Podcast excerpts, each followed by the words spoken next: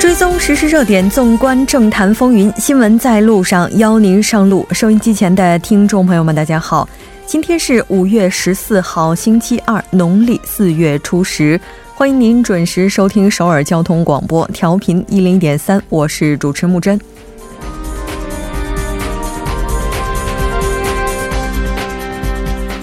自五月十号，美国政府对从中国进口的两千亿美元清单商品加征的关税税率提高到百分之二十五后，五月十三号，中国采取反制措施。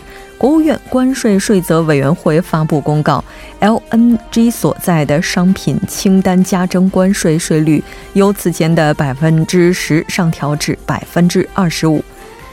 比特币在沉寂了一年多之后，从今年二月起迅速飙升，不到四个月的时间里，涨幅那也是超过了两倍。其他加密货币也呈上升趋势，热度背后隐藏的危机也引人担忧。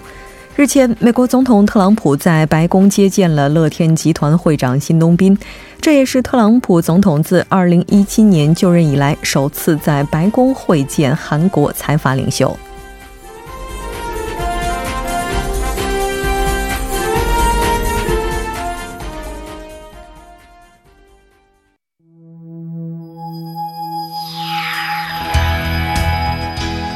您正在收听的是 FM 一零一点三首尔交通广播新闻在路上。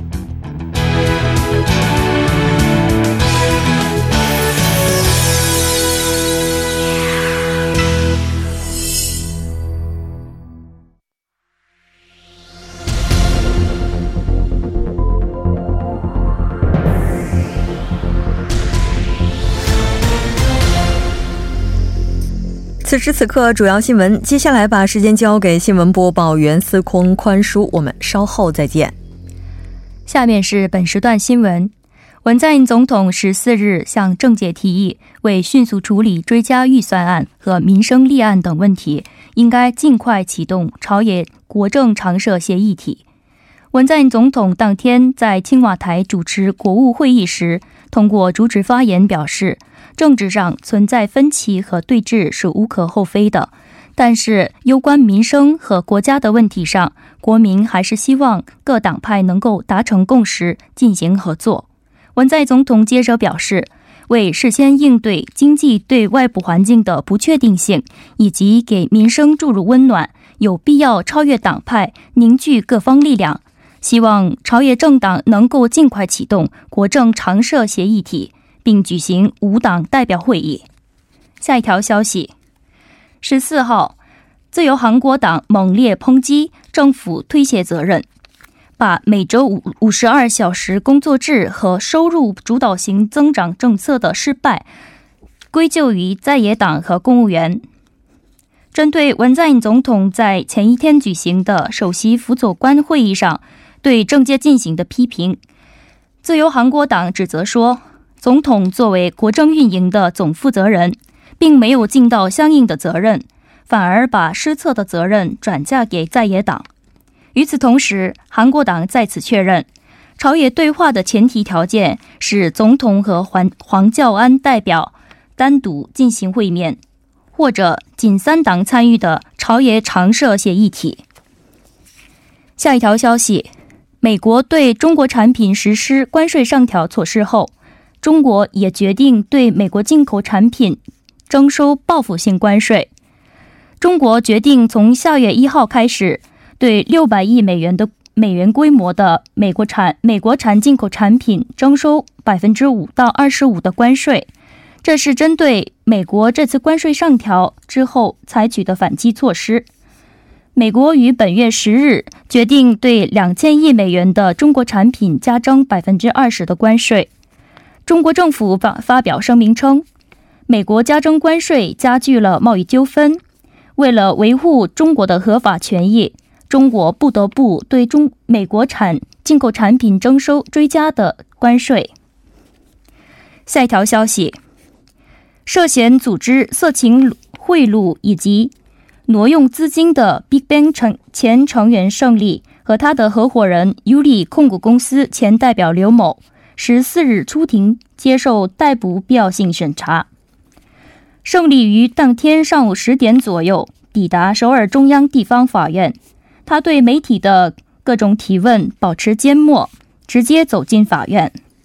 检方以涉嫌组织卖淫、贪污、违反食品卫卫生法等罪名，于本月九日提请法院批捕胜利。预计审查结果将于当天晚些时候出炉。以上是本时段新闻。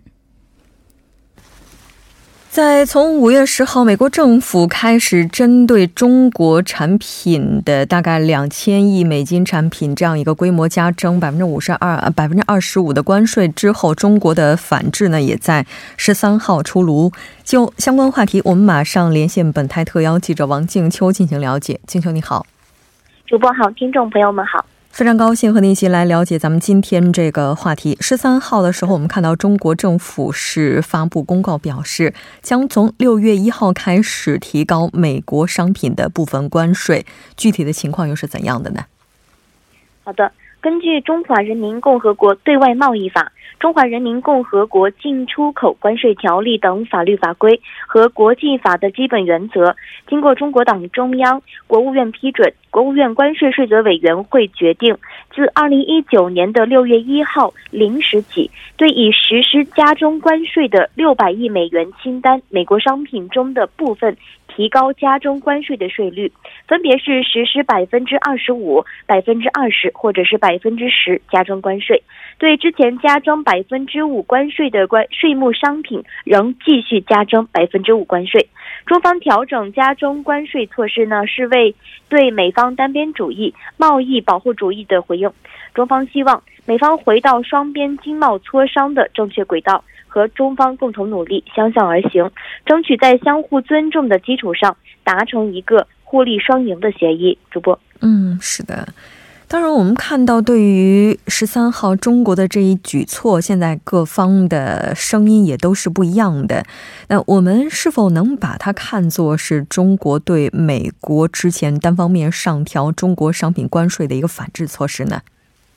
那么，在中国上调关税的公告附件当中呢，是分别列出了加征百分之二十五、二十和百分之十以及百分之五关税的商品清单。其中，百分之二十五的税率是涉及了两千四百九十三个税目商品，百分之十的税率呢是涉及一千零七十八个税目商品。根据《华尔街日报》称，中国列出的加税商品清单涉及大约五千种商品，加征百分之二十五关税的商品包括了动物制品、水果。蔬菜等。英国广播公司称，中国表示，此举是对美单方美方的单边主义、贸易保护主义的回应。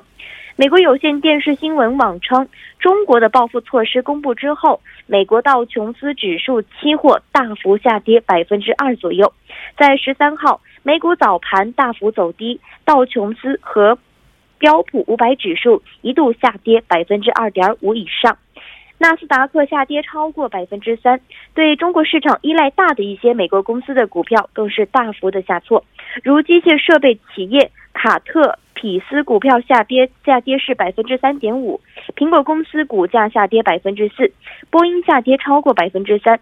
波音公司一名发言人对媒体表示，波音有信心。美中会继续贸易磋商，达成对美国和中国制造商以及消费者都有利的协议。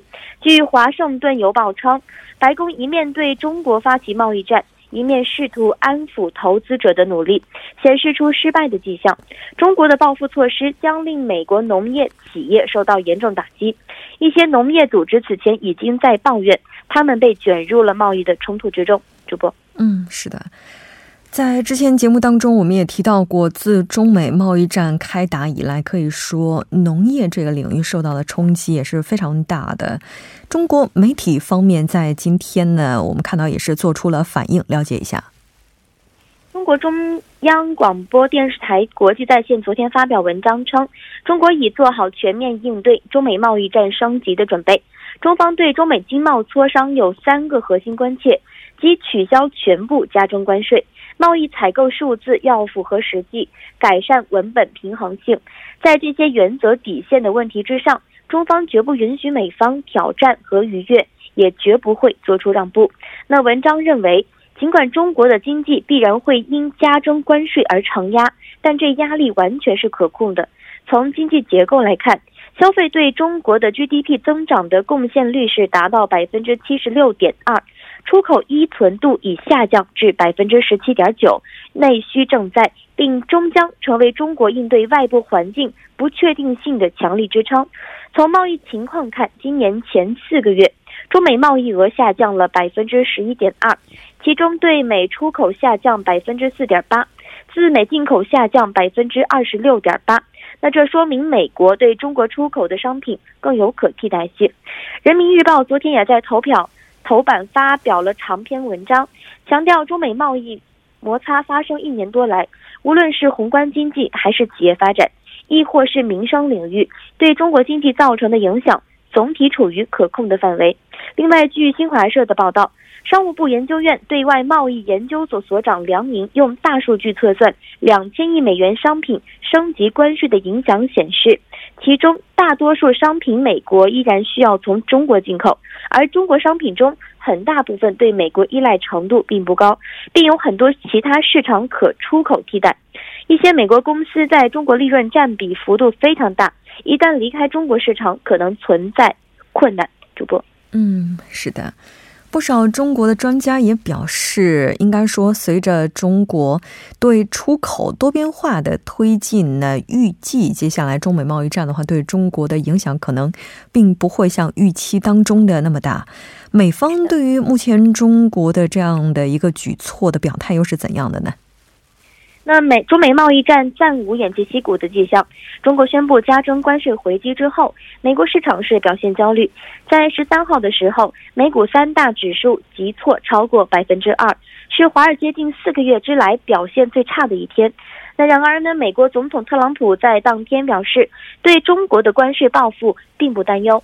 美国从关税中获益数百亿美元。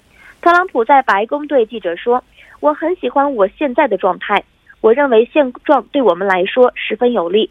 特朗普表示，美国消费者没有理由支付今天对中国生效的关税。有证据表明，美国只支付了百分之四，中国则支付了百分之二十一，因为中国对产品实施了大量补贴。接着他又表示，关税可以完全避免，只要你的产品来自于非关税国家，或者是在美国境内购买产品，那是最好的主意，因为这是零关税。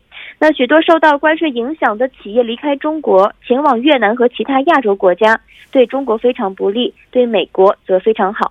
不过，中国多年来一直利用美国的优势，令他们领先一步。特朗普警告，中国不应该报复，因为只会变得更糟糕。另外，特朗普还宣布，他与中国国家主席习近平将在六月底在日本大阪举行的二十国集团峰会中会面。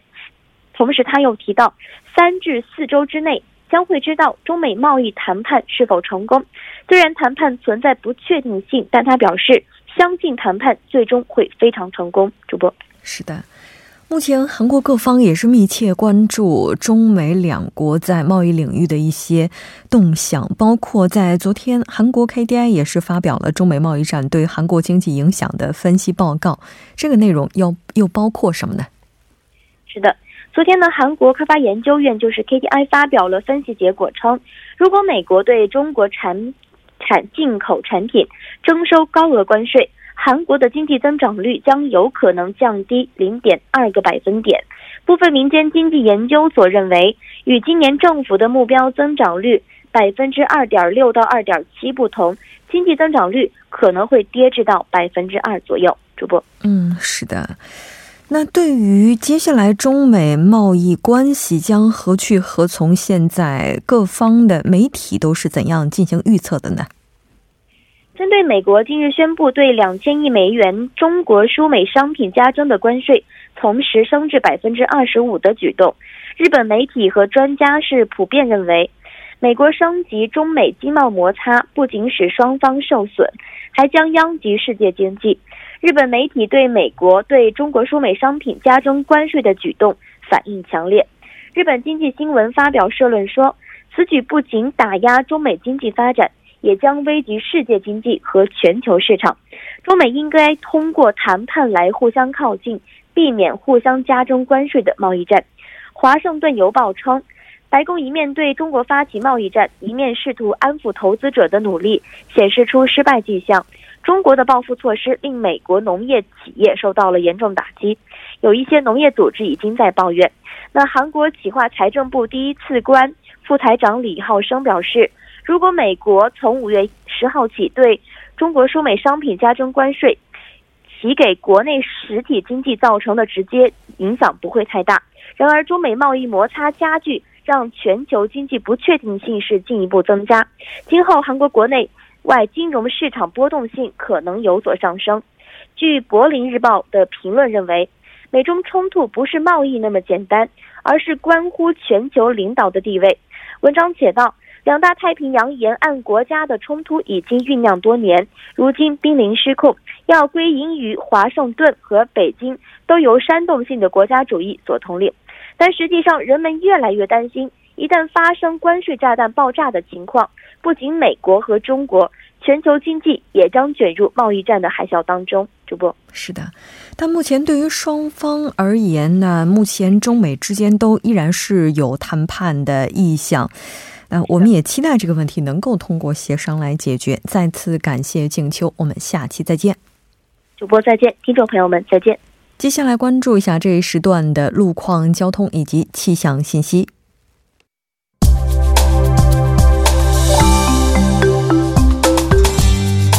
大家晚上好，今天是星期二，这里受程琛为您带来这一时段的路况和天气播报。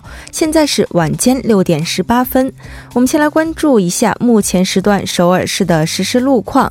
第一条消息来自内部循环路成山大桥方向国民大学交叉路至真林隧道这一路段。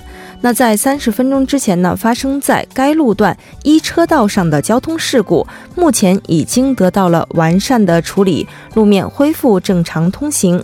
好，接下来我们来关注一则交通临时管制的通告，在成山路独立门十字路口至延世大学前方丁字路口方向，那在金花隧道内部将会进行清扫隧道内部的作业，届时呢，单方向的两个车道中的一个车道将会进行部分时段的交通管制，具体的管制时间是五月二十日晚十点至五月二十一日的早六点为止。好，我们来关注一下天气。今天全国多数地区呢依旧维持着天晴朗的天气，光照强烈。由于最近气温的快速上升，导致大气发展不稳定。今天呢，南部内陆的局部地区出现了雷电交加的短时强对流天气。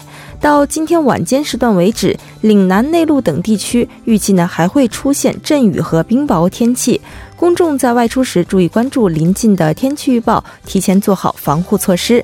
好，我们先来关注一下首尔市未来二十四小时的具体播报情况。今天夜间至明天凌晨晴转多云，最低气温十五度；明天白天晴转多云，最高气温二十八度。好的，以上就是这一时段的天气与路况信息，我们稍后再见。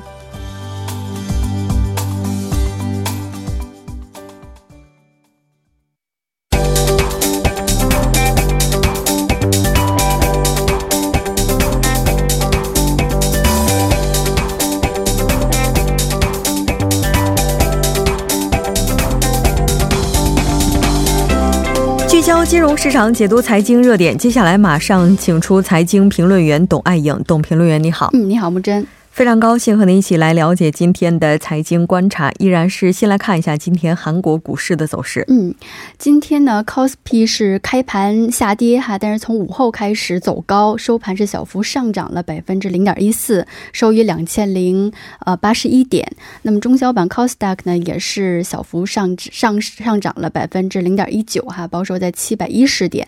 那么主要行业呢，出现了这个涨跌不一的状况，其中航空、制药。教育以及通信设备股呢领跌，呃，相反呢，电子产品、汽车以及银行股的跌幅比较大。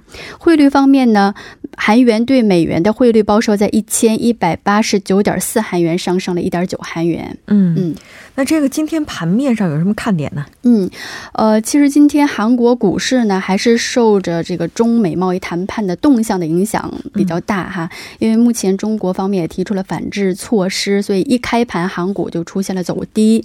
但是呢，据当天路透社的报道呢，特朗普总统在美国时间啊，当地时间十三日晚间呢，在这个白宫晚宴上哈，指出这个财政部长斯蒂芬哈，呃，辛苦这个两周前从这个中国呃这个结束贸易谈判之后回国哈，表示我有预感哈，这个谈判还会会。取得成功哈，所以随着这个美国特朗普总统提及这个中美贸易谈判这个有成功的可能性，随着这个消息的传开呢，我们看到股市从午后开始缩小了跌幅哈，最后韩股是以小幅上升上涨收盘。嗯，是的，嗯。这中美贸易谈判现在的话，等于是美国加征关税，中国给出了反制，这给整个亚太股市也是带来了比较大的影响哈。是的，整个表现怎么样呢？呃，其实，在中方提出这个反制措施之后呢，美国方面的这个金融市场是反应的最为强烈的哈。我们看到三大股指纷纷跳水，呃，道指下跌了百分之二点三八哈，纳斯达克中指哈下跌了百分之三，然后标普五百也是下跌了百分之二点四。然后今天早上呢，因为这个这个这个消息的传开呢，亚洲股市哈，包括韩国股市，从早上一开盘就呈现一个跌势哈。我们看到日经。二二五也是，但是也是这个跟韩股差不多哈。这个日经二二五指数也是在午后出现了一定的上行哈，这个跌幅缩小，但是收盘呢未能这个出现盘面的反转，是收盘下跌了百分之零点五九。然后中国方面呢，呃，这个。上证综指也是下跌出发哈，但是收盘的时候呢，仍然是下跌了百分之零点六九，报收在两千八百八十三点。所以目前来看呢，虽然后来这个特朗普总统又提及了这个呃这个协议达成的可能性，但是整个国际市场的反应呢，对这个不确定扩不确定性的扩大还是相当不安的。嗯，对，像德国还有法国这边哈，股市也是出现了下跌的情况。那根据公平交易委员会就这边的透露，韩进集团也是提交了变更赵元泰总裁的申请书。那具体的情况是怎样的呢？对，因为这个公平交易委员会呢，每年在五月份哈都会发表这个公平交易法中的重点监督对象哈，也叫做这个大企业集团的同一人哈。那么这个时候呢，大企业会指定这个。这个集团总裁作为这个同一人哈，那目前呢，然后之后呢，这个公平交易委呢将会就是根据这个集团整个的股东结构和集团的经营结构来决定是否接受这个同一人的指定哈。那么如果这个指定这个同一人人了，也就是意味着他接受了这个呃。集团去指定他这个总裁，就是经营权的一个位置哈。我们看到这个韩进集团呢，直到公正交易委员会指定发布的哈，也就是本月九日为止哈，仍没有提交这个变更申请书哈。那么他的理由就是说，集团内部还没有达成一致哈，所以没有提提交申请书。但是昨天呢，就是突然这个就提交了。所以目前的这个呃局势可以看出来呢，目前还是韩进集团在经历。了这个三兄妹哈争夺经营权的这个纠纷之后呢，目前是确认了哈。家庭内部也达成了基本一致哈，确定长子这个赵元泰来继承经营权。然后经这个公平委员会呢，也将会在本月十五号哈，也就是明天哈，正式的这个变更韩进集团这个同一人的这个指定。嗯嗯。那如果要是说确定了继承人，是不是意味着之前就是说，像我们看到的就有一些内部的纷争啊等等？告一段落了呢？呃，可以看，可以说哈，目前就是说，至少是指定了一个总裁哈，使这个经营权的纠纷告一段落了。但是这个新任的赵会长哈，能否保住这个经营权，其实还是另外一个问题。我们看到这个呃。韩进集团的三兄妹哈，他实际上持股的差距并不大。呃，赵元泰会长呢，就是长子持有的韩进 Car 的这个股份在百分之二点三四，然后这个两兄妹呢，赵显娥和赵显文也分别持有这个百分之二点三一和百分之二点三的股份，就是相差的非常非常的微弱哈。所以在这种情况下，就很难，呃，就是。就是保证，就是说，围绕这个经营权会不会发生这个两姐妹又进来去去对对去抢这个经营权的突发状况，还是会发生的。然后另外呢，就是关于股份的继承问题，目前仍是一个悬案，因为这个已故的赵会长的遗嘱呢尚。未对外界公开哈，那么如果没有这个相关的遗嘱的话呢，根据这个继承的比率，呃，已故赵亮会呃赵赵亮浩会长的他的股份呢，在韩进 Car 的股份有百分之十七点八四，然后他的这部分股份呢，就会呃由其这个配偶哈，也就是呃李明熙前这个理事长和三兄妹分别会继承百分之五点九和百分之三点九，所以这个呃他的配偶呢。那这个呃，李女士的影响力哈势必会增强。然后这个目前呢，财政界的相关人士也说，还有传闻说，这个其实韩进家的这个经营权之间的这个家族的不和中心，就是由这个李前理事长造成的哈。因此，这个虽然目前是指定了总裁，但是三兄妹哈，呃。未来对这个就是说，呃，经营权的这个竞争哈，这个整个这个格局还是由这个母亲来决定的。嗯，所以看来这个家庭内部也不会平静。他们还有遗产税呢，对，还有两千，预估还有两千多亿元的这个继承税哈，嗯，要缴纳。目前也是目前韩进家的燃眉之急吧？对，没错。股价方面的表现，我们来简单了解一下吧。呃，随着经营权的落地呢，今天韩进集团的股价出现了大幅的上涨。我们看见韩进 Car 哈，这个股市今天上涨了百分之十二点五哈，报收在四万一千二百韩元。另外呢，就是说它的优先股的上涨幅度是更大的，因为就是优先股的它的这个分红的力度会比较这个多。对，是的，没错。这希望接下来能稍微平顺一些吧，因为毕竟还有这么多员工呢。非常感谢董评论员，我们下期再见。嗯，再见。那半点过后马上回来。